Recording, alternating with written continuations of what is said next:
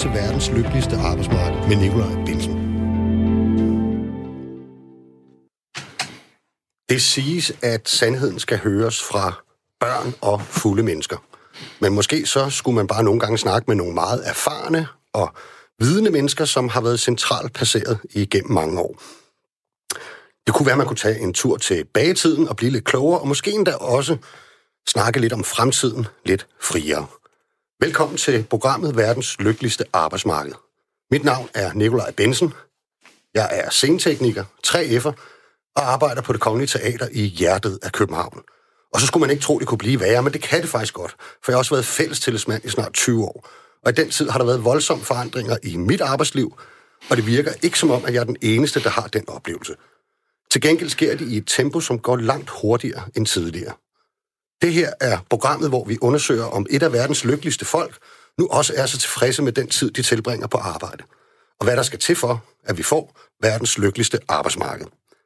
I dag skal vi kigge tilbage på nogle af de store forandringer, der har været på det danske arbejdsmarked over de seneste årtier.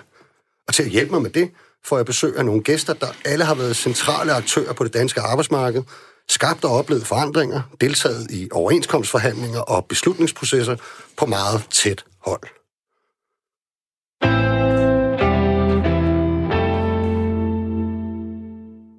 Jeg kan nu byde velkommen til mine to første gæster. Dennis Christensen, tidligere og mangeårig forformand. Tak skal du have. Og Jens Klarskov, tidligere topchef i både Dansk Erhverv og Dansk Byggeri. Yes, tak.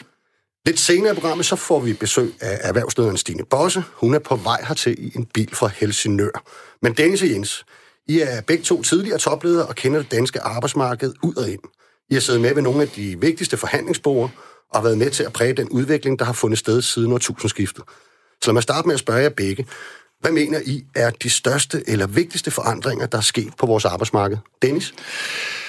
Jamen, så tror jeg, jeg vil gribe til, øh, hvad nogle faggrupper mener. Øh, der var tre pensionerede øh, akademikere, der lavede et sådan større projekt her i, i 2019, hvor de interviewede 12 forskellige faggrupper, en lang række deltagere fra hver faggruppe, om hvordan havde de oplevet deres 40-45 år på, på arbejdsmarkedet.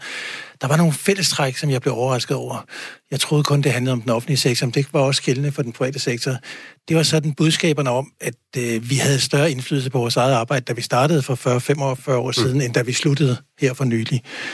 Den anden, øh, det andet fællestræk, det var vores faglighed, altså det, vi er uddannet til, det vi kan, vores erfaring osv., dem bliver der mindre og mindre plads til. Og så som den sidste øh, der bliver, er blevet mere ledelse i den tid, vi har, har øh, været på arbejdsmarkedet, men vi synes, at kvaliteten af ledelsen er blevet ringere. Og der tænkte de især på det her med at få ledere, som ikke havde kendskab til det at være læge, eller det at være bygningshåndværker, være politibetjent, eller sosu, eller sygeplejerske. Det var mange forskellige grupper. Det overrasker mig, fordi det, det er problemstillinger, vi har slået med i den offentlige sektor. Jeg troede egentlig, vi var specielle på det punkt, øh, mm. men det lader til, at der også er grupper på det brede arbejdsmarked, der har haft den samme oplevelse af, så at sige, at få et arbejdsmarked, hvor de blev kapslet mere ind, end de var, da de startede. Mm. Jens? Jeg tror, jeg vil se et andet sted hen. Altså, de største ændringer, øh, som måske også peger lidt ind i samfundsøkonomien, det er jo velfærdsaftalen fra 2006 og tilbagetrækningsreformen fra 2011. Og hvis du man skal kode ind til sådan en markedterning, så var det det, der reducerede efterlønnen til sådan en lille fnuller hen i hjørnet, øh, og så gjorde, at vi samtidig skulle arbejde meget, meget længere. Øh, og det skal vi være rigtig glade for i dag, selvom nogen jo synes, det, det er en hård nød ikke, at skulle være flere år på arbejdsmarkedet, men det er jo faktisk det, der har gjort, at vores øh, samfundsøkonomi, men også mange steder den private økonomi, har det rigtig, rigtig godt. Mm. Så lad mig, lad, mig, lad mig tage den op med det samme, fordi at, øh, jeg er sådan set enig i, at, øh, at velfærdsforlidet, det er jo trods alt levere en eller anden stor økonomi. Jeg tror, man regner med nogle af 30 milliarder, hvis det var sådan, at vi stoppede øh, den gradvise stigning af vores øh, pensionsalder. Mm. Så skulle man ud og finde dem et andet sted i hvert fald, hvis, ja. vi, hvis vi stoppede det. Ikke? Men noget, jeg har tænkt over, det er, at hvis nu der skal være fortsat blandt danskerne opbakning til det velfærdsforlig, så var der jo for det første lagt nogle forudsætninger ind om, at der skulle satses mere, og arbejdsmiljøet skulle forbedres. Der skulle satses mere på efteruddannelse, så folk kunne lave sporskifte i, i, i løbet af deres liv. Og, og måske frem for alt, så tænker jeg, at den gruppe på arbejdsmarkedet, som simpelthen bare ikke kan følge med, og ikke kan blive ved så længe, at du ikke selv måske komme dertil, hvor hvis vi skal have opbakning øh, til velfærdsforlid, og de mange dejlige milliarder, der tækker hen der, øh, og den arbejdskraft, erhvervslivet jo får også, mm-hmm. trods alt, at så, øh, så er vi nødt til, at det spor, regeringen vil også er inde på, at lave en eller anden differentieret pension. Nej. Det er du ikke.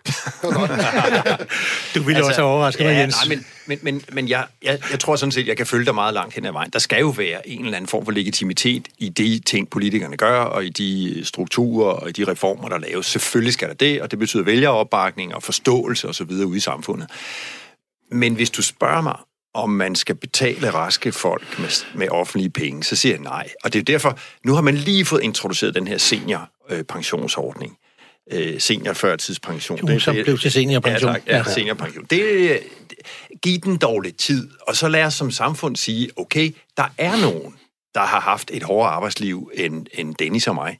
Øh, selvom han har været udsat for lidt af hvert. Så, så, og, og, og hvis de nu med en eller anden god, neutral, objektiv vurdering i ryggen kan få en, en ordentlig og værdig alderdom, så synes jeg, det er fint. Men jeg, har, jeg tror, det bliver meget svært at mobilisere begejstring i erhvervslivet og i arbejdsgiverkreds, men også andre steder, for at vi betaler raske mennesker for at blive væk. Bum. Men Jens, hvis man så prøver at kombinere altså dit budskab omkring velfærdsforliget og tilbagetrækningsaftalen, altså det her med, at vi skal blive længere på arbejdsmarkedet, ja. øh, og vi får ikke mulighed for at gå før tid øh, via efterlønsordningen på sigt. Hvis man kombinerer det med det, jeg prøvede at sige, jeg havde fået ud af den her undersøgelse, så skulle man jo forestille sig, at øh, både den offentlige sektor og den private sektor, altså det samlede arbejdsmarked, så sagde, så skal vi virkelig gøre det attraktivt at blive på arbejdsmarkedet, fordi dem, der får muligheden for at tjekke ud på et tidspunkt, også med en stigende pensionsalder, hvis de skal blive længere, så skal de da have en oplevelse af, at de har et arbejdsliv, der er spændende, udfordrende og giver plads til at bruge deres faglighed. Og der er det jo altså nærmest en katastrofe, at, at så mange 12 forskellige faggrupper samstemmende siger, der er blevet mindre plads til, at vi kan bruge det, vi kan. Vi synes, vi bliver mere og mere til robotter. Det lyder bestemt heller ikke og, godt og, der, og produktivt. Altså, og, det, og derfor så har vi et, et problem. Ikke? Jeg er så modstander af at den der automatik i at sige, at øh, vi alle sammen skal arbejde længere, øh, og synes, at det er helt rigtigt, at vi, at vi får slået hul på det, som, som FOA også var med til at foreslå i sin tid, nemlig at få en mulighed for at sige, nogen skal kunne gå tidligere, fordi de startede tidligst på Det er der ingen, der har noget imod, men, men, men jeg har noget imod det, og det er der mange andre, der har jo også, hvis hvis de er raske, hvis de kan arbejde. Det, det, det, har jeg, det har jeg rigtig svært ved at se. Og det kunne måske pege lidt hen i retning af noget, vi også kunne snakke om som et meget vigtigt reform, nemlig hele vores arbejdsmarkedspensionsordning. Ja. Lad os tage den senere. Jeg skal lige huske at sige, at man altid kan sms til os på 1424. Så skal man skrive R4 mellemrum, og så den besked, man måske gerne vil have læst op. I kan også ringe herind på 72 30 44 44. Det var 72 30 44 44. Vi skal, vi skal nok nå til arbejdsmarkedet. Vil du sige noget, Jens? Ja, men jeg, jeg sidder sådan og filosoferer lidt over den der med, at man skal... Øh, man, at Jens vil ikke betale raske mennesker for at forlade arbejdsmarkedet. Det er jo sådan set det, vi gør med folkepension i dag. Det gør vi også, når folkepensionsalderen stiger. Øhm, og vi skulle da gerne, tænke at have det fælles formål, den fælles hensigt, at man ikke kun øh, skal være rask, mens man er i arbejde. Man skulle også gerne have nogle pensionsår, hvor man har, er rask og rørig og får noget ud af det. Vi ved godt, at der foran venter øh, problemer for en lang række mennesker med nedsat funktionsevne, behov for hjælp fra sundhedsvæsenet eller ældreplejen osv. Men, men vi skulle da gerne have det sådan, at når man har, så at sige, knoklet i 40-45 år på arbejdsmarkedet, altså skulle man altså stadigvæk gerne have nogle gode år øh, som pensionist sammen med sin familie, og hvad man i øvrigt har interesser. Men det er der også meget, der tyder på, at vi får, Dennis, for vi bliver jo ældre og ældre, og vi bliver trods alt også sundere og sundere. Mm. Ja, men den er skævt fordelt. Vi kan jo se, at øh, de undersøgelser, der foreløbig er på, øh, hvordan øh, de her ekstra leveår fordeler sig, at der fortsætter skævheden i, i sundhed. Både skævheden i, hvem der bliver, øh, hvem der får funktionsnedsættelser, og hvem der dør tidligst. Og det er de ufaglærte og kortuddannede, ja. der både får får funktionsnedsættelserne og dør tidligst. Og hvis vi skal have retfærdighed i, hvor mange år vi får på pension, så skal vi have mulighed for, at nogen kan gå før andre. Godt. Må jeg, må jeg ikke prøve at, at, prøve at bygge en bro over til, til noget andet? Noget af det, du sagde i starten nemlig, fordi jeg tænker, at hvis man skal blive lang tid på arbejdsmarkedet, øhm, så er et af de væsentligste ting, det er jo for eksempel, at man ikke får stress, at man ikke har et dårligt arbejdsmiljø, men jo også måske en, en, en væsentlig komponent, det der med, at man, som du nævnte i starten, Dennis, at man føler, at man har indflydelse øh, på sit eget arbejdsliv, men også helt konkret på det, man går og udfører hver dag. Og det er meget interessant, at vi har faktisk flere gange her i programmet har folk inde, både fra den offentlige sektor og den private, og det overrasker nemlig også mig, at man også har lidt den oplevelse ude på det private arbejdsmarked i dag, at, øh, at der har tidligere været større indflydelse på arbejdstilrettelæggelsen. Øh, vi havde for eksempel en, øh, en industrioperatør inden, som, som fortalte, at for bare fem år siden, så fungerede det på den måde, at når nattens produktion skulle i gang, hvis der var en, der var syg, så fandt de selv ud af, hvem der dækkede hinanden ind. Dem, der havde kompetencer ved den ene maskine, overtog den, og man satte en anden til noget andet. I dag er der kommet, om man så må sige, øh, oppefra ned efter ledelse på den slags ting, hvor at øh, her er aftens og nattens opgaver, og det er det, vi skal nå, og sådan skal det gøres. Jeg oplever også den tendens i det offentlige lidt. Er det også det, det, det, det du mener, Dennis? Ja, altså hvis vi vender os fra at kigge bagud, men prøver at kigge fremad, så er det jo, så er det jo at kigge i kaffegrumsen. Nu sidder Jens og jeg med hver sin kop kaffe, så vi kan jo godt kigge ned i den og prøve at gætte. Ikke? Hvis jeg skulle gætte, så tror jeg, vi får et arbejdsmarked, som, hvor, hvor det kommer til at gå hurtigere, øh, hvor det kommer til at øh, være mindre indflydelse på egen arbejdssituation, mere detaljstyret, mere øh, styret af digitale løsninger, øh, og med et stigende, med, med manglende plads til ufaglærte, og så et stigende gråt arbejdsmarked. Altså det her med, at vi får nogle udlændinge ind, som laver arbejdsopgaver, vi dårligt får øje på. I øjeblikket så cykler de rundt med mad fra Argentina, ikke? Havde han sagt, maden er ikke fra Argentina, men dem, der cykler er fra Argentina, ikke? Vi har dem, der, ikke fra Argentina. vi, vi har dem, der samler løbehjulen om, om natten. Vi har til dels au pair-ordning. Altså vi får flere og flere udenlandske, som kommer til at varetage opgaver på nogle vilkår, som vi slet, slet ikke ville øh, acceptere, hvis det var åbent og ærligt øh, foregik på det danske arbejdsmarked efter den danske model, som både Jens og jeg har været en del af, og som jeg tror, vi lige, begge to er lige glade for som model. Men jeg, jeg, jeg godt tænke mig at blive ved det der ledelsespørgsmål, mm. Jens, hvis det er okay. Øh, Selvfølgelig. At, altså, hvordan har du oplevet, for jeg kan huske, jeg har tit tænkt faktisk, når jeg har øh, været på arbejde, at at på en eller anden mærkelig måde, så halsede vi også i forhold til de progressive tiltag, så halsede vi noget efter i den offentlige sektor, i det, øh, end det private ret tit på det der ledelsespørgsmål. Øhm, hvordan har du oplevet øh, ændringen i, i hele ledelsesrollen, og hvad kan man sige, måske ledelsesfilosofierne øh, i den private sektor? Uha, uha. Det, det er altså et meget bredt spørgsmål, det der. Men, men, men hvis jeg skal lave nogle nedslag, der er nogenlunde flugter med det, vi snakker om her, så, så for det første, så tror jeg, at man skal passe på med at sige den private sektor og den offentlige sektor som to forskellige enheder. Øh, fordi der er jo vanvittig stor forskel på, om man, om man kører øh, bus øh, i det private, eller om du sidder bag skrivebordet på Slottsholmen. Altså, øh, jeg, jeg, jeg tror, vi skal passe på. Men i det private, der har jeg set rigtig mange, øh, rigtig meget mere fokus på ledelse. Øh, jeg synes, jeg har oplevet på i hvert fald de sidste to arbejdspladser, jeg har været, at meget dygtige specialister, de har dårligt nok øh, nået lige at sætte sig bag skrivebordet, så begynder de at snakke om, at de skal være ledere. Mm. Øh, og det er jo en, på en måde en fejl, hvis ikke vi har plads til at hylde og anerkende og også værdsætte de her meget dygtige specialister. Det behøver ikke være sådan, at man kun er noget værd, hvis man havner i en lederrolle. Øh, men det har, det har altså været et mantra for mange. Mm. Så ved jeg ikke, om, om der har været det her mikro ledelse, som du beskriver, Dennis, og som den her undersøgelse, du refererede til, jo også lagde op til, at der var. Jeg synes, vi har set mange undersøgelser, at danskerne faktisk er ikke bare sådan i al almindelighed meget lykkelige, men faktisk også meget glade for deres øh, arbejdsliv og deres øh, arbejdsplads. Det er jo ikke det samme som, at der ikke nogen steder garanteret, øh, som du beskriver det, Dennis, optræder de her ting med, at, at noget selvstændigt initiativ bliver kvalt, eller at der er nogle ting, der ikke fungerer ordentligt, men der er rigtig, rigtig mange arbejdspladser i private, hvor det ikke er tilfældet, og hvor folk faktisk trives og har måske ligefrem nogle gange føler, at de har for meget ansvar, og at de skal stå på mål for rigtig mange ting selv. Så jeg, jeg, jeg er ikke sikker på, at jeg kan genkende det store billede, der blev tegnet. Men, men Jens, du har ret i, at øh, vi er glade for vores arbejdsliv, øh, og vi er glade for vores arbejdspladser. Øh, og vi er, når, når vi sammenligner os med andre lande, øh, så er vi som arbejdskraft ret selvstændige øh, og i stand til at øh, arbejde på en anden måde, end hvis vi kigger på nogle af de lande, der virkelig vokser i øjeblikket, Kina og andre steder, som i den grad er detaljstyret. Og det skal vi være glade for. Og det skal vi holde fast i. Så, så, så langt øh, vil jeg give dig medhold. Men når jeg kigger på den offentlige sektor, så tror jeg alligevel, man er nødt til at skælne lidt, Jens, selvom du siger, at man skal ikke gøre det til for, for store forskelle. Fordi hvis vi nu tager den der industrioperatør om natten, som, som Nikolaj fortalte om for et øjeblik siden, og så sammenligner det med ældreplejen eksempelvis, så går jeg ud fra, at kvalitetsbegrebet øh, på den industriarbejdsplads, det er, at de demser, der kommer ud af maskinerne, at de er præcis fuldstændig ens, øh, og at de opfylder bestemte kvalitetskrav.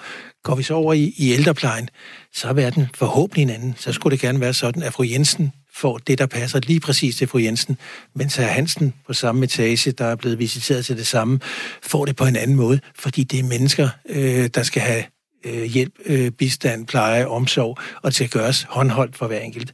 Så på den måde er der forskel, og der har vi haft det her enorme problem i den offentlige sektor. Vi har fået trukket den ene øh, ledelsesreform øh, efter den anden ned over hovedet, som er udtænkt i den private sektor, og som har skulle fungere i den, i den offentlige sektor, og det gør den bare ikke. Okay, godt. Jens, du nævnte indledningsvis det med, at øh, indførelse af arbejdsmarkedspensionerne var ja. øh, en af de helt store øh, forandringer, ja. der er sket. Ja, og det er, den er gået en lille smule under radaren, men og måske også fordi vores arbejdsmarkedspensioner på det private område, det er dem, jeg kender bedst, de er jo egentlig etableret i slutningen af 80'erne. Øh, og så er de stille og roligt bygget op gennem 90'erne, men det er jo først her de sidste 20 år, at de har fået volumen. Så nu er der jo rigtig mange mennesker, der er 40 år gamle, timelønnet, whatever, og som nærmest har en million stående øh, på deres konto hos øh, Industriens Pension, Pension Danmark eller nogle af de andre store øh, hvad hedder det, selskaber på området. Det er en fantastisk fordel for de mennesker, nu hvor vi før talte om det her med at have en værdig alderdom og have et liv, hvor man også kan øh, tage en enkelt tur til Gran Canaria og give gaver til sine børnebørn og den slags. Det, det er hundredvis af milliarder, vi har, vi har investeret, undskyld, sparet op her. Øh, og det tror jeg altså, vi skal værdsætte i højere grad, end vi gør. Især hvis man kigger på andre lande, især i Sydeuropa, hvor man jo slet ikke har taget skridt til den slags. Der er det helt overladt til den enkelte person, og hvis man er lidt klemt økonomisk, får man det jo ikke gjort. Så det, at vi har haft sådan en struktur, hvor øh, arbejdstager, arbejdsgiver og jo dengang også en regering sagde, at det er sådan, vi skal gøre det, øh, og man faktisk gjorde det. Det synes jeg, vi skal være meget stolte af, og det er faktisk en af de største reformer, jeg overhovedet kan komme mm. på. Den skal du så også have. Tak. Altså, ja. Sådan, René. Det skal du have, fordi jeg var en af dem, der der i slut 80'erne, da vi for alvor diskuterede det her, der, der jo startede som en ØD-diskussion, så ja. blev det til en overskudsdelingsdiskussion, og så blev det til en pensionsdiskussion. Jeg var en af dem, der sagde, at det er en samfundsmæssig opgave, det er folkepensionen, og vi udhuler folkepensionen, hvis vi begynder at opbygge i større tal øh, arbejdsmarkedspensioner. Det var et lidt luksuriøst øh, synspunkt, fordi vi en stor del af den offentlige sektor havde i forvejen pensionsordninger, mm. altså det var lidt luksuriøst på andres vegne at have en opfattelse af, at de ikke skulle have det. Men når vi kigger på det i dag, så har vi fået et pensionssystem, som er et af verdens mest robuste. Altså mm. et af dem, der bedst kan holde til, at vi oplever den her meget kraftige stigning i hele den vestlige verden i antallet af, ja, i folk, der synes, min hårfarve er trendy, ikke? Den er grå, hvis lytterne ikke ved det. Ja, jeg, jeg er enig. Øh, og, dermed, og dermed altså fået et pensionssystem, som langt bedre kan løse de enorme udfordringer med flere ældre, end vi kunne, hvis vi ikke havde fået arbejdsmarkedspensionerne. Så der har jeg lagt mig fladt ned og sagt, det var en rigtig beslutning, der blev truffet dengang, også selvom den formentlig ikke havde holdt til at blive klaret ved en uafstemning i fagbevægelsen. Mm. Jeg har fået en øh, uh, sms ind. Tre ting. Hvordan forholder I jer til, at 60-årige er dømt ude ved nyansættelser? Det er det postulat selvfølgelig, men øh, et stigende antal korttidskontrakter, og sidst men ikke mindst det store antal stressramte i forhold til, til tidlig tilbagetrækning. Venlig hilsen, Eva. Okay. Øhm, skal vi... Ja. Vil du eller skal jeg lidt for? Øh, ja, der, der, hvis vi lige tager det med de korttidsansatte, så er der jo fra sådan set i dag i pressen, nu så kan jeg ikke huske mediet, måske var det Berlingeren, en omtale af en øh, rapport, der viser, at de her korttidsansættelser, eller det her tredje arbejdsmarked, vi har kaldt mange ting, det faktisk ikke er så voldsomt eller så stort, som man øh, egentlig går og tror. Øh, så så øh, jeg, jeg, jeg, jeg er faktisk ikke så bekymret, netop fordi vi har en relativt fleksibel struktur i Danmark. Jeg er ikke sikker på, at vi får det, man kan kalde sådan amerikanske vestkysttilstanden, mm. eller hvordan vi nu skal beskrive det. Og der, der tror jeg altså på, at det var noget af det, jeg mente med, når man skulle prøve sådan at kigge frem efter med løsere, et, et arbejdsmarked med løsere vilkår. Jeg tror, vi vil opleve en stigning, øh, også en ret kraftig stigning i antallet af folk, der bliver ansat til en enkelt opgave, et enkelt projekt, en tidsbegrænset ansættelse, øh, og som ikke vil opleve den her, kan man sige, som udgangspunkt til livslange ansættelse. Øh, det vil også være tilfældet for folk, der selv ønsker at skifte øh, og prøve noget forskelligt i deres arbejdsliv. Men grundlæggende, det her med at skulle springe fra vikarjob, eller projektjob, eller opgavejob øh, fra det ene til det andet. Det tror jeg, vi vil opleve meget mere af. Og dermed vil vi også få lønmodtagere, som får langt sværere ved at opnå den tryghed i ansættelsen, som er så vigtig. Tryghed i, mm. i forhold til den månedlige indkomst øh, til at dække udgifter osv., end vi har haft tidligere. Og det er jo en vigtig forudsætning for den danske model. Det er det her med, at vi har trygge vilkår. I forhold til de 60-årige, jamen det er jo rigtigt. Altså hvis, hvis øh, 60-årige øh, indsender øh, jobansøgninger, så får de ikke jobbene i nær den udstrækning, som man skulle tro, de, de skulle have, når vi hører og vender tilbage til det, Jens sagde fra starten med, hvor vigtigt det er, at øh, vi arbejder længere. Vi taler rigtig, rigtig meget om det grå guld. Når det kommer til stykket, så er der ikke så meget hold i, i debatten om det grå guld. Det er stadigvæk den 25-årige, som gerne skulle have 40 års erhvervserfaring, som står i højst kurs, når, når vi kigger både på den offentlige og den private sektor. Der er simpelthen ikke nogen af de to sektorer, der har noget at lade hinanden høre. Jeg, jeg kender ikke til, øh, til forskning, der er entydig på det her område. Øh, og lige nu har vi jo heldigvis øh, meget, meget høj beskæftigelse, meget lav, meget lav ledighed. Øh, men hvis der er arbejdsgivere, der bevidst fravælger personer over 60 år, så er jeg ret sikker på, at det dels er ulovligt, og dels er det noget svineri. Og øh, jeg, jeg er helt enig med Dennis, hvis det sker, så er det uacceptabelt, uanset om det er privat eller offentligt. Jeg ved bare ikke, om det er så stort et problem. Hmm. Må jeg spørge om lidt sådan lidt mere øh, ja. personligt måske i virkeligheden? Jens, hvad er, hvad vil du sige er, er det mest spændende eller den mest øh, interessante forandring, du, hvor du har været fuldstændig centralt placeret, enten i en forhandling eller i en eller anden politisk proces? Ja, altså så, så tror jeg, at øh, jeg igen vil gå tilbage til arbejdsmarkedspensionerne. Det er fortid nu, mm. så nu skal vi lidt længere frem i tiden. Øh, så vil jeg minde om, at der blev lavet en integrationsgrunduddannelse for nogle få år siden, øh, som jo i, i princippet viste, hvad vi kan, når man taler trepartsforhandlinger, mm. trepartsløsninger, altså når, når øh, regeringen, arbejdsgiver og arbejdstager går sammen om noget. Vi vil gerne have flere med flygtninge indvandrerbaggrund ud på arbejdsmarkedet, så må vi overlade til politiske kræfter at vurdere, hvornår øh, kan man få ophold i Danmark, hvor længe kan man være, og så videre. Men det er jo sund arbejdsgiverlogik, at så længe man er her, så skal man faktisk også bidrage. Ja. ja. Og endelig så har vi fået etableret kompetencefonde. Nu snakkede vi om det her før med, at det kan være svært at skifte job og øh, så videre. Øh, så kan, kan man, eller være skifte spor, mener jeg. Og det synes jeg faktisk, at de her kompetencefonde, vi har fået etableret, har været øh, virkelig gode til at understøtte. Mm. Ja, hvis jeg skal nævne, så jeg, jeg bliver næsten nødt til at sige, at der både er en meget positiv og en meget negativ. Så kan du vælge, om du vil have begge to, Nikolaj. Vi starter med en positiv. Jeg synes, at den uh, trepartsforhandling, vi uh, havde med Anders Fogh, uh, Rasmussen-regeringen, tilbage i 2007, at den var... Uh, set for den offentlige sektor. Den handlede om den offentlige sektor, øh, og FOA var vel initiativtager til den i virkeligheden, da, da det kom til stykket. Øh, den var en fantastisk positiv oplevelse. Altså, vi fik lavet en lang række forbedringer sat en lang række dagsordner. Nogle af dem ruller stadigvæk og er ikke færdige nu.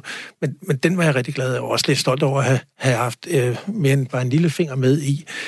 Skal jeg tage den negative ting, jeg har oplevet i min tid, så var det, at vi i 2015 øh, fra FORES side forhandlede med KL, altså Kommunernes Landsforening, om at gøre alle øh, FORES medlemmer til faglærte grupper. Øh, over en årrække sikre, at alle øh, service- og velfærdsopgaver, der blev udført af forumedlemmer, skulle være faglærte det synes jeg selv ville have været det største skridt øh, i forbundets historie. Desværre så blev det nedstemt efterfølgende, øh, øh, og vi måtte krybe tilbage til KL og sige, kan vi ikke bare lave en almindelig overenskomstfornyelse, fordi vores besluttende organer synes, at prisen for det her er for dyr. Altså det, at det vi skulle smide ind på bordpladen, var for meget i forhold til at få det her. Jeg tror, det havde været rigtig, rigtig fornuftigt. De ufaglærte mm. er i den grad truet. Øh, Arbejdervæsens Erhvervsråd offentliggjorde i går eller i forgårs en undersøgelse, hvor deres prognose bare for frem til 2021 er, at der forsvinder 33.000 ufaglærte jobs. Jeg havde været rigtig, rigtig glad, hvis vi havde sikret, at alle forårsmedlemmer var på vej til at blive øh, faglært på nuværende tidspunkt. Men det har vi jo set igennem mange år, at der forsvinder ufaglærte jobs.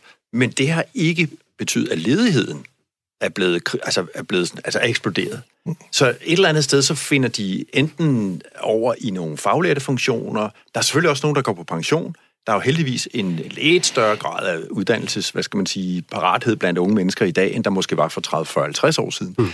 Øh, altså, der er jo sket nogle kolossale ændringer på det danske arbejdsmarked de sidste 20 år. Ikke? Vi, vi er blevet meget mere uddannet, og det kan man godt diskutere øh, behovet for i virkeligheden.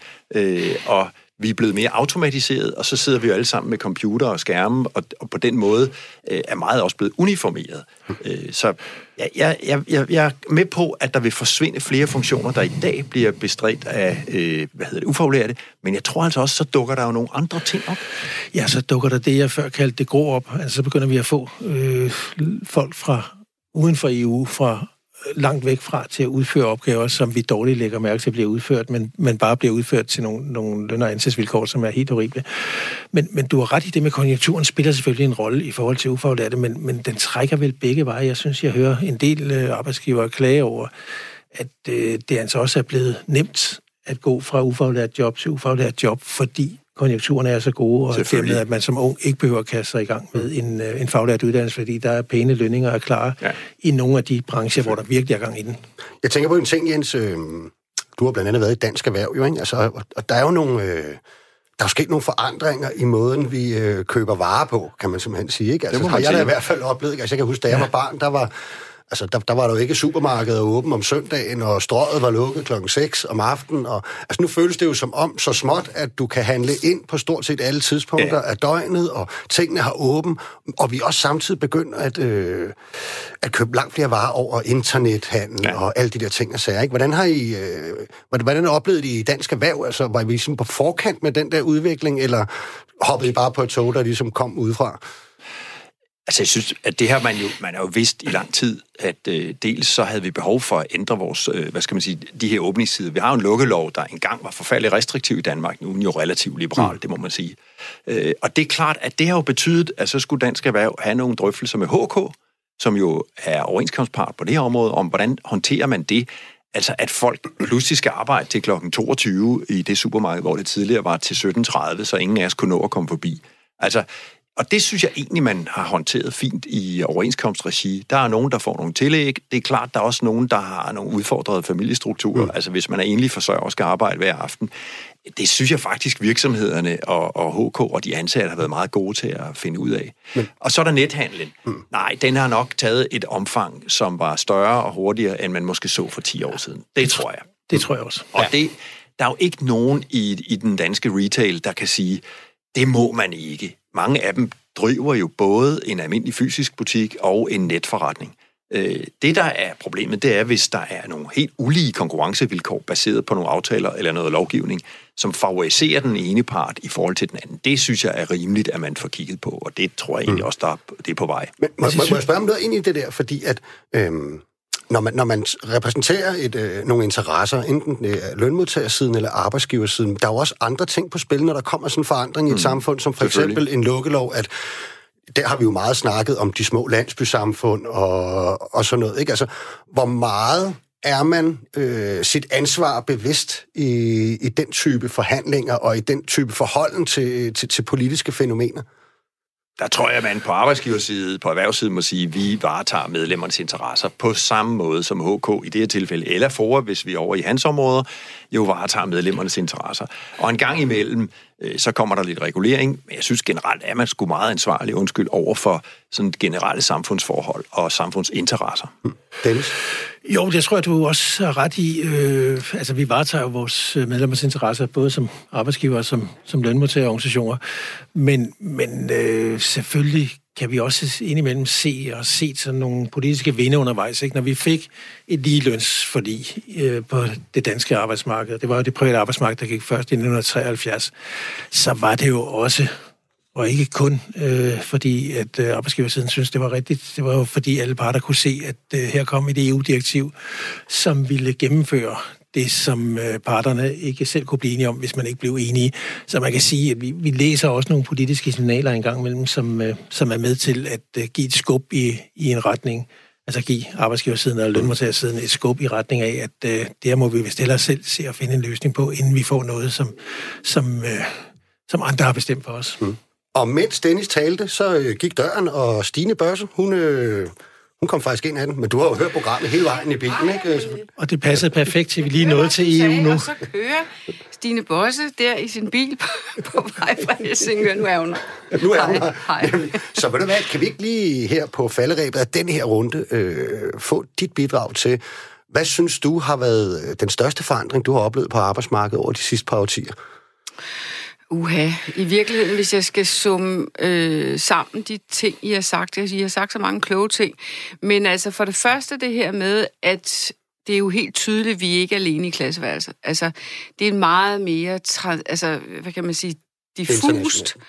Øh, og, og der kommer folk til at arbejde her. Vi rejser selv ud og arbejder andre steder. Altså, det der med, at der er en fast grænse, det bliver vi simpelthen nødt til at finde nogle nye mønstre for øh, at håndtere. Det er den ene ting. Den anden ting, som jeg synes er rigtig spændende i Rørt ved, øh, da jeg startede som leder, der var fagforeningerne meget optaget af det her med, at man skulle have indflydelse på eget arbejde. Og det satte jeg mig faktisk ind i, og tænkte, det er egentlig spændende. Kan jeg vide, hvad det betyder? Og, og det er jo så interessant for mig i dag at opleve, at det har vi så prøvet, nogen har prøvet, jeg, jeg har bestræbt mig på ikke at gøre det, men altså nogen har prøvet på at afskaffe det og sige, nej, men altså ledelse, det er ledelsesretten, og den skal blive hos lederne. Og så kommer alle de her moderne værktøjer, plus de nye generationer, der siger, glem det, mine damer og herrer.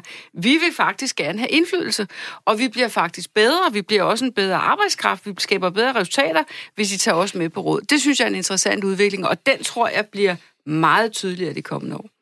Mm. Det tror jeg, du er ret i. Altså, man kan vel nærmest sige, at det er en succes for, for øh, den uddannelses... Øh, politik, vi har haft i en, en længere overrække. Der har været masser af problemer i den fra tid til anden, men grundlæggende har vi jo fået unge ud af uddannelsessystemet, som er kritiske, selvstændigt tænkende og stiller spørgsmålstegn ved enhver autoritet, også ved en fagforening, men ved enhver form for autoritet og vil have indflydelse. Og hvis ellers konjunkturen er til, at man kan bevæge sig over på den anden side af gaden, fordi røgen er bedre derovre, så, så forlader man det sted, hvor man ikke får indflydelse til fordel for et andet.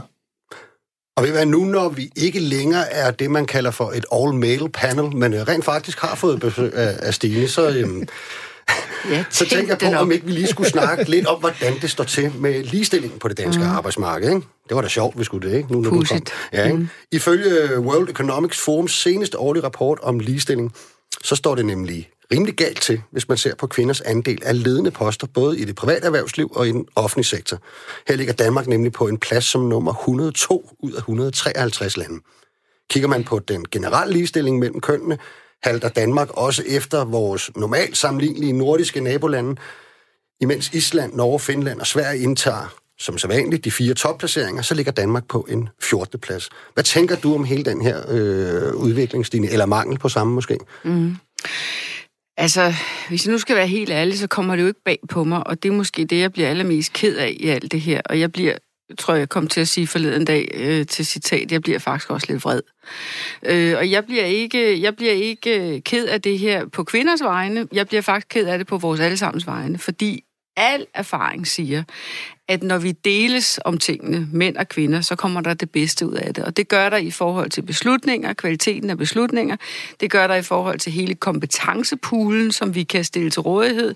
Og det gør der rent faktisk også for børnene, når vi taler øh, ligestilling mellem kønnene, så er det for mig meget vigtigt at sige, at med ligestilling så følger også, at manden skal have en meget større plads i hjemmet, øh, end min generation for eksempel har tilladt vores mænd at have. Så, så der er mange ting på spil her, Øh, men jeg vil håbe, og nu synes jeg, der kommer nogle fantastiske signaler fra jeres søsterorganisation, DI, som siger, nu skal vi gå ind og gøre noget ved det her. Vi skal nok have kigget på at dele barselsårloven. Måske skal vi tale om kvoter, øh, hvad jeg ikke nødvendigvis øh, skal bede om i første omgang, altså kvoter for, for køn i bestyrelser, men, men i den grad at få kigget på den barselsårlov, fordi det er det, vi kan se, når vi bruger de tal, du lige nævner, og siger, hvad er det, de andre lande, der ligger oppe i toppen, har gjort, så har de rent faktisk faktisk gjort noget ved den struktur i børnefamilierne. Mm. Det var Stine Bosse, tidligere erhvervsleder, eller nuværende erhvervsleder, kan vi ja. godt kalde det, øh, som talte. Med mig i studiet har jeg også tidligere forbundsformand fra FOA, Dennis Christensen, og tidligere topdirektør i Dansk Erhverv og Dansk Byggeri, Jens Klarskov. Og det er jo rigtigt, som Stine siger, Jens, at, øh, at der er sket lidt noget nyt øh, på arbejdsgiversiden her. Der var både øh, Nationalbankdirektøren, der var ude. Jeg mener faktisk også, Dansk Erhverv var ude her den anden dag med nogle øh, meldinger, og så selvfølgelig Dansk Industri i forhold til det med øremærke barsel. Hvad er det, der sker øh, derovre? Jeg tror, man begynder at tage tingene, jeg vil ikke sige mere alvorligt, men at angribe dem på en anden måde, for altså, vi har jo ikke flyttet så meget de sidste 20 år på det her område, for nu at sige det pænt. Øh, og jeg er helt enig med det, som Stine Bosse siger. Det her, det er, det er ikke kun et problem for kvinder. Jeg vil endda sige, det er et samfundsøkonomisk problem. Altså, ja. hvis vi ikke får udnyttet de ressourcer, der er, øh, og som er til rådighed i et givet samfund, øh, så går det jo ud over vores velstand, eller velfærd, kald det hvad I vil. Øh, så, så ja, der, hvor jeg er en lille smule bekymret, og, og nu, vil jeg, nu, nu løber jeg ud af, altså, det, det er sådan en vippe ud over et hajfyldt farvand, at jeg risikerer at falde i. Men det der er, er kun én haj. Ja, nej, nej, nej, nej. nej er det er meget frist at skubbe dig, men vi skal nok lade være. At jeg tror, man skal være forsigtig med at forsøge at få vores udmærkede overenskomstsystem til at løse alle samfundsanlægner. Åh oh, ja. Altså, ja. Ja, der, der er bare ting, som jeg tror, det bliver svært at skrive i en overenskomst. Eller, og det er fint, at parterne bag en overenskomst har nogle hensigter, og at man også kan være konkret omkring nogle ting. Vi har også noget lovgivning omkring ligestilling.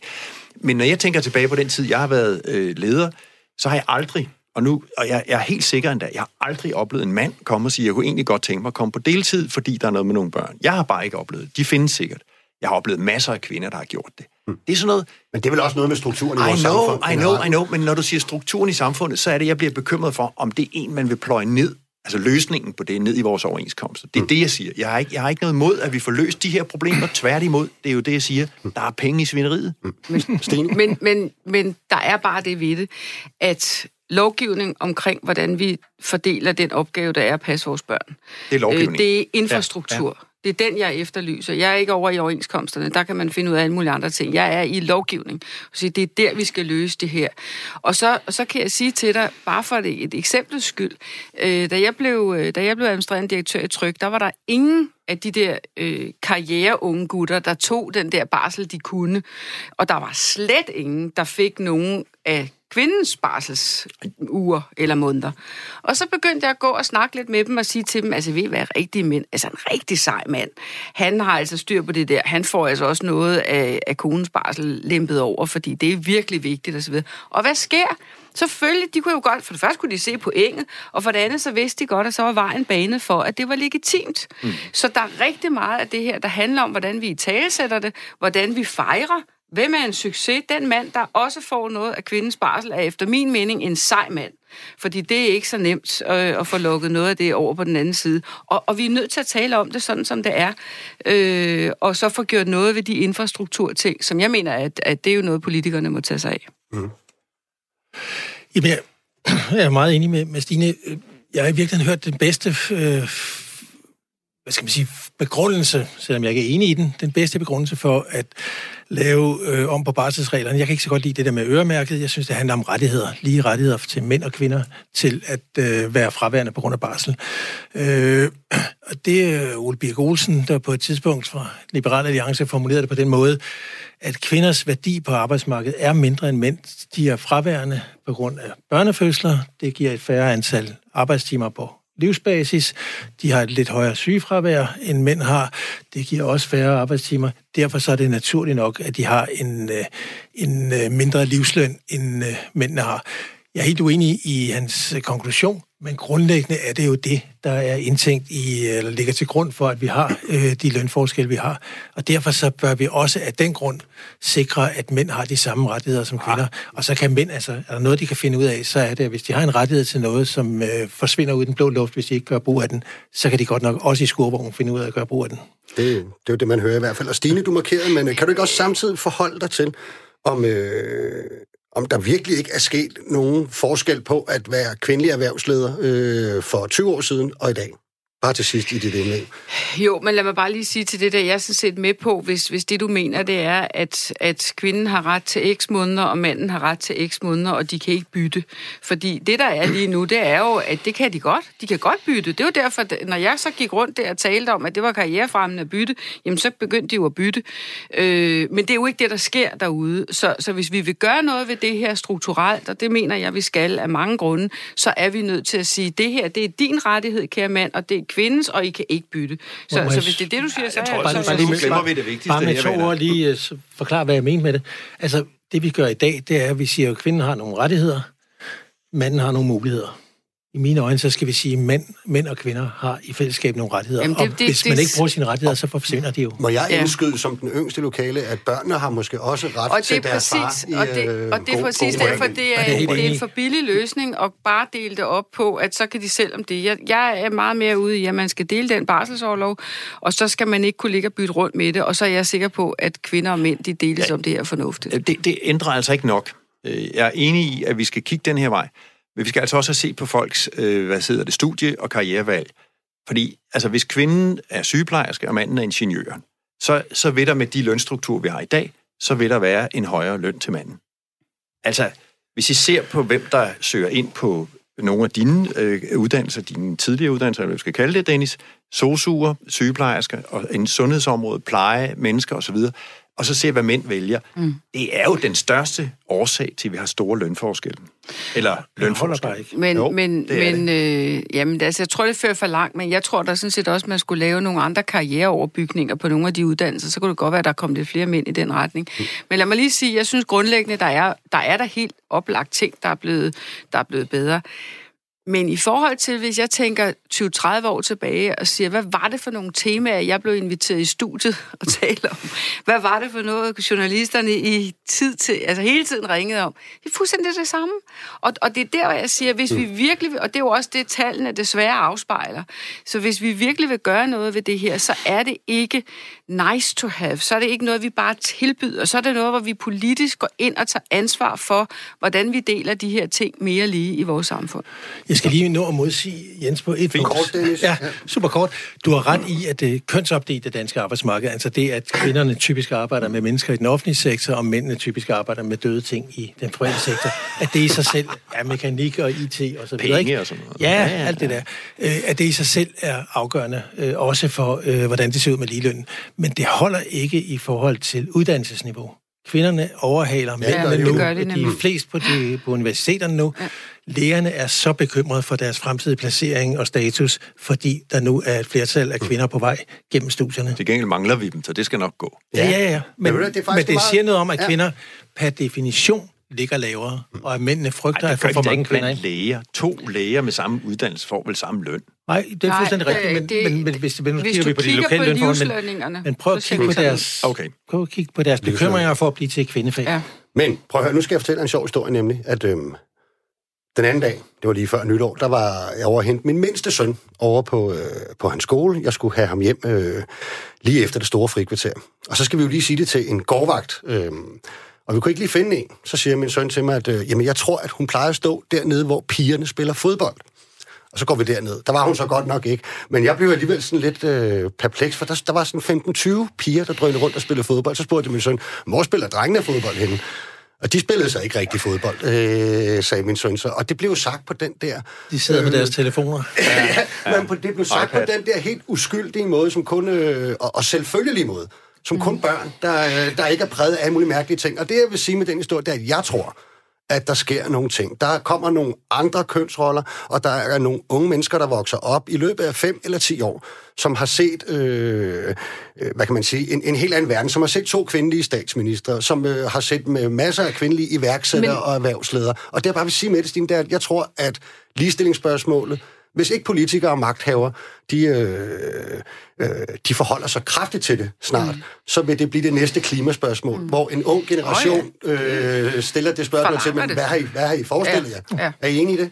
Ja. Jamen, det er jeg enig det kunne man godt altså, se. det er den grad enig i. Altså, jeg kan jo se det på mine børnebørn. Jeg har et, et barnbarn, der lige er fyldt 10, og så har hendes øh, søde, dejlige morfar, han har så åbenbart kun haft drengene siddende forrest i bilen, hvor de har været på tur, og så var pigerne siddet bag i, så siger hun så, når vi kører med dig, mormor, så skal vi sidde forrest, og så sætter hun hånden op og siger hun, girl power. Så jeg tror, der er noget, der kommer i de næste generationer ja. også. Det er godt. Du lytter til verdens lykkeligste arbejdsmarked, og med mig i studiet, der har jeg tidligere forbundsformand fra FOA, Dennis Christensen, tidligere direktør og meget andet, Stine Bosse, samt Jens Klarskov, tidligere direktør for arbejdsgiverorganisationerne Dansk Byggeri og Dansk Erhverv. Vi har lige lidt tid tilbage, så derfor kunne jeg godt tænke mig, at vi kigger lidt fremad. Hvis vi ser på arbejdsmarkedet af i dag, og på nogle af de emner og udfordringer, vi allerede har talt om, hvad er det så for nogle tendenser, vi skal være opmærksomme på, som vil få betydning for fremtidens arbejdsmarked? Jens? Ja, uha, det er også et bredt spørgsmål. Øh, hvis jeg skal lægge ud med at sige... Jeg kan godt lide dem bredt, ja, et, noget meget konservativt, så er det, at øh, så store forandringer kommer vi ikke til at se. Altså, for, nej. For 10-20 år siden sad vi også snakket om, nu bliver det sådan noget fuldstændig helt disrupted og anderledes, og på alle måder nyt og spændende og fantastisk. Så voldsomt har det danske arbejdsmarked ikke udviklet sig. Øh, og det tror jeg sådan set heller ikke, det kommer til. Jeg tror, vi vil se en stor, fast stamme af dygtige, veluddannede offentlige ansatte, privatansatte, og de dyrker deres karriere og er forhåbentlig mere ligestillet, også lønmæssigt, end øh, vores generation. Men, men, men det her med, at det bliver noget fuldstændig anderledes, det tror jeg ikke på. Det tror jeg ikke på. Ved- Nej, det tror jeg ikke. Dennis?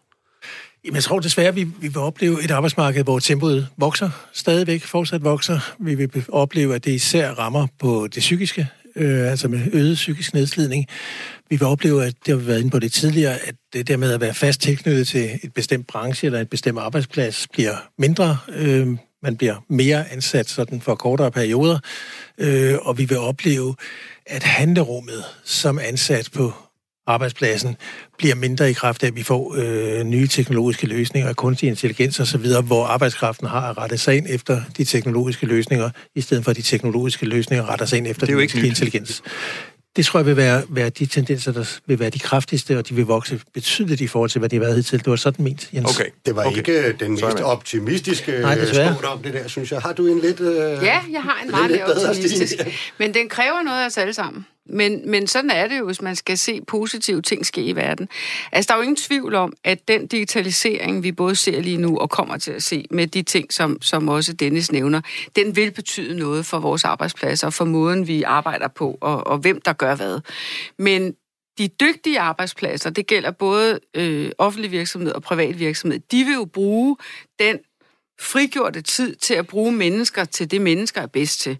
Altså gentage en dødssygt et eller andet, det er der ikke rigtig meget i. Og det er jo selvfølgelig også derfor, jeg hørte de tale om tidligere, hvor vigtigt det er, at alle mennesker, unge mennesker, får en uddannelse. Og at vi, der kommer længere op i årene, at vi bliver ved med at uddanne os. Vi må aldrig holde op med at uddanne os i det her samfund, hvis vi skal have det hele til at hænge sammen og blive ved med at være glade og lykkelige. Så det er rigtig, rigtig vigtigt. Og så at arbejdsgiverne selvfølgelig ser det.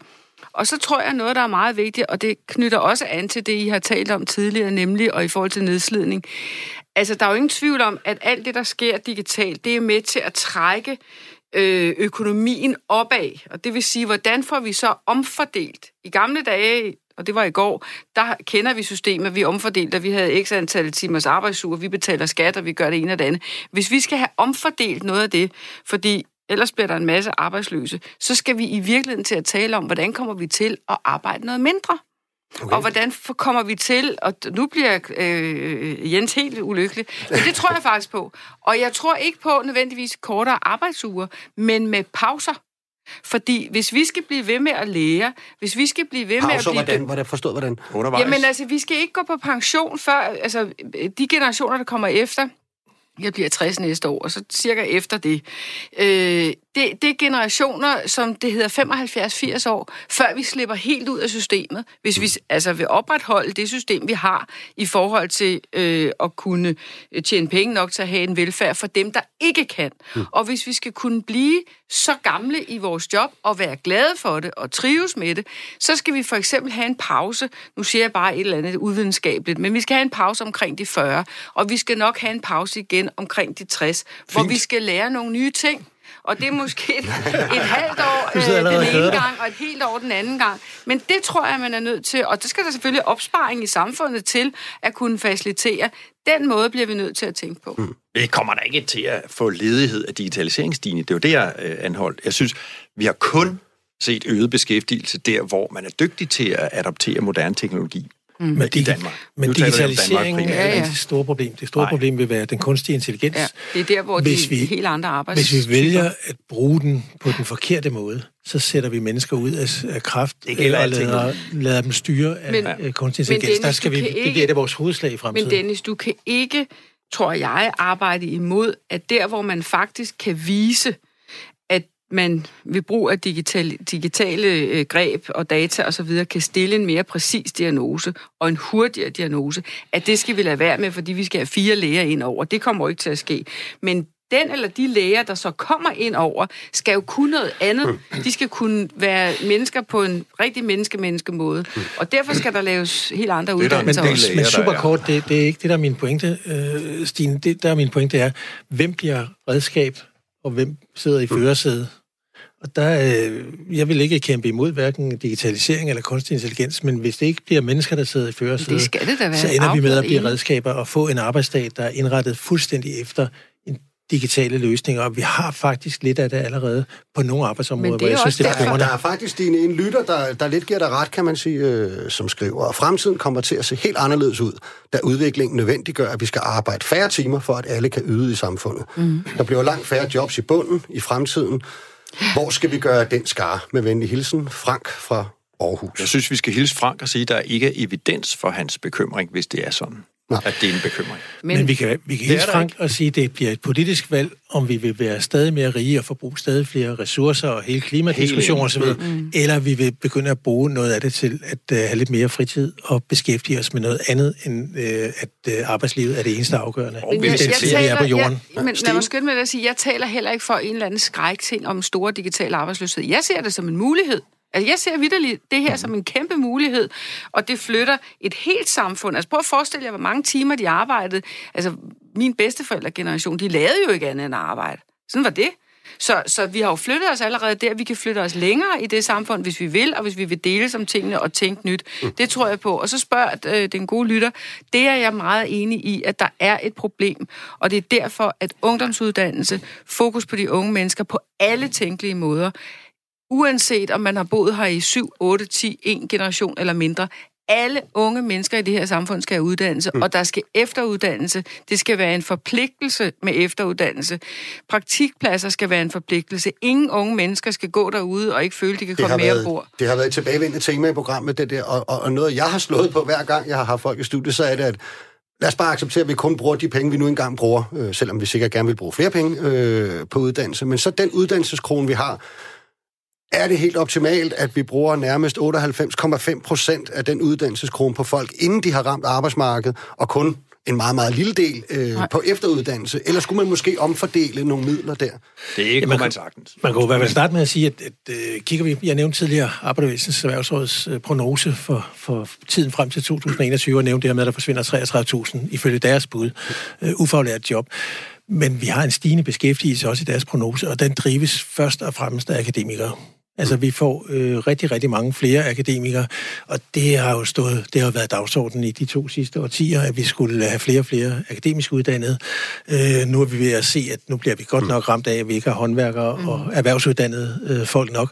Men hvis vi ikke også begynder at kigge på den der uddannelseskrone fordelingsmæssigt, så kommer vi til at stå i en verden, hvor, hvor vi har folk med meget, meget høje uddannelser, og vi mangler folk til at udføre arbejdsopgaver, der ikke kræver helt så høje uddannelser. Ja, vi har vel altså store rekrutteringsproblemer allerede. Voldsomt. En del af de Ja, ja, voldsomt. Dengang, men... Altså, vi kigger på ældreplejen, hvor mange flere ældre vi bliver, hvor mange der skal ansættes, og hvor mange der går på pension, så er det jo øh, kamikaze-kurs, vi er på vej ud i. Men, men, men det er jo også derfor, jeg, jeg har altså lyst til at nævne her netop i dag og rose det initiativ, som regeringen har taget omkring, at mennesker, der kommer til det her land, alle, der modtager nogle penge, skal yde noget. Mm. Det er vanvittigt godt og vanvittigt vigtigt. Og det er vejen ind til, vi får en bedre forståelse for, at hvis vi skal løse nogle af de ting, som I har talt om, og som man kommer til at tale om fra nu af, både hvordan vi finansierer vores velfærdssamfund, og hvordan vi får øh, hele vores arbejdsmarked til at hænge sammen fremadrettet, så skal vi sørge for, at det er øh, muligt, og det er rart, og det er godt, og vi ser det som noget positivt, at der kommer folk hertil og gerne vil arbejde.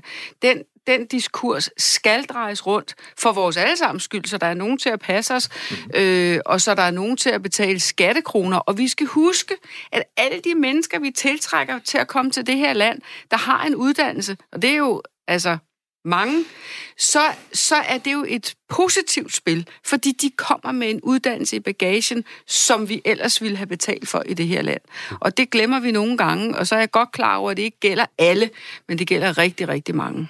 Jamen, jeg er helt enig. Vi, vi får brug for mere og flere veluddannede øh, udlændinge i Danmark. Det er der ingen diskussion om. Og jeg tror, at de sidste vurderinger viser, at øh, hvis man kommer ind på den såkaldte beløbsordning, så bidrager man med knap 300.000 kroner, altså netto til den danske mm. samfundsøkonomi. Så ja, det skal vi, men vi skal også have flere faglærte. Ja, præcis. Men mindre vi er villige til at acceptere, at de kommer fra andre lande. Jamen, vi skal selvfølgelig ikke ende i en øh, Brexit-situation, hvor Nej. man har undladt at uddanne sin egen befolkning, ja. og så bare importeret. Selvfølgelig. Aldrig nogensinde. Nej. Og vi kommer til at mangle erhvervsuddannede, altså faglærte, i allerhøjeste grad, både i den offentlige sektor og den private sektor, hvis ikke vi for alvor skal vi jo i gang med at gøre det attraktivt. Jamen, vil vi tvinge nogen? Fordi jeg synes, vi arbejder godt med at gøre det attraktivt. Der er mm. masser af arbejdsgiver, der yder en indsats. Den kan gøres bedre, vil jeg godt lige hilse at sige. Der er mange arbejdsgiver, der kravler under hegnet der. Men, men skal, så skal vi også have kvoter på uddannelsesdelen og sige, der er kun det her antal, der kan gå den gymnasiale uddannelsesvej, og så er der en anden gruppe, som øh, skal tage den. Altså, det, det ligger også meget fjernt i Danmark. Det bliver et virkelig voldsomt spring. Mm. Ja, vi, vi har det på universiteterne, kan man sige, ikke? Jo. Øh, så det, er- studierne kan det, du det er sige. vejen til ja. universitetet, vi ikke har adgangsbegrænsning. Mm. Men, men øh, der er altså også en mulighed for at gøre noget ved at gøre ting attraktive. Enig. Hvis vi gør det attraktivt at arbejde som håndværker, eller som sosu, eller sygeplejerske, eller Og det er politibetjent, da og den rigtige vej at gå. industrioperatør og alle de øvrige grupper, vi kommer til at mangle, så er der også større sandsynlighed for, at unge vil kigge den retning. Og således så endte Dennis jo med faktisk at blive en lille bitte smule mere optimistisk på, på vegne af fremtiden, Pyha, end et det var godt, tidligere Dennis. indlæg, han i hvert fald havde. Ikke? Ved I hvad, jeg vil gerne sige til Jens Klarskov, Dennis Christensen og Stine Boss, det har været en fornøjelse at have haft jer i studiet, og jeg håber, at dem, der har lyttet med derude, de har fundet det lige så interessant, øh, som jeg i hvert fald har gjort. Hvis du sidder derude med en idé til et emne fra det danske arbejdsmarked, vi bør tage op, så kan du sende en mail til arbejdesnabelag.radio4.dk. Vi er tilbage igen næste mandag fra kl. 11.05 til kl. 12. Mit navn er Nikolaj Bensen, og programmet er tilrettelagt og produceret af Julien Højmark, produceret af Rakkerpark Productions for Radio 4.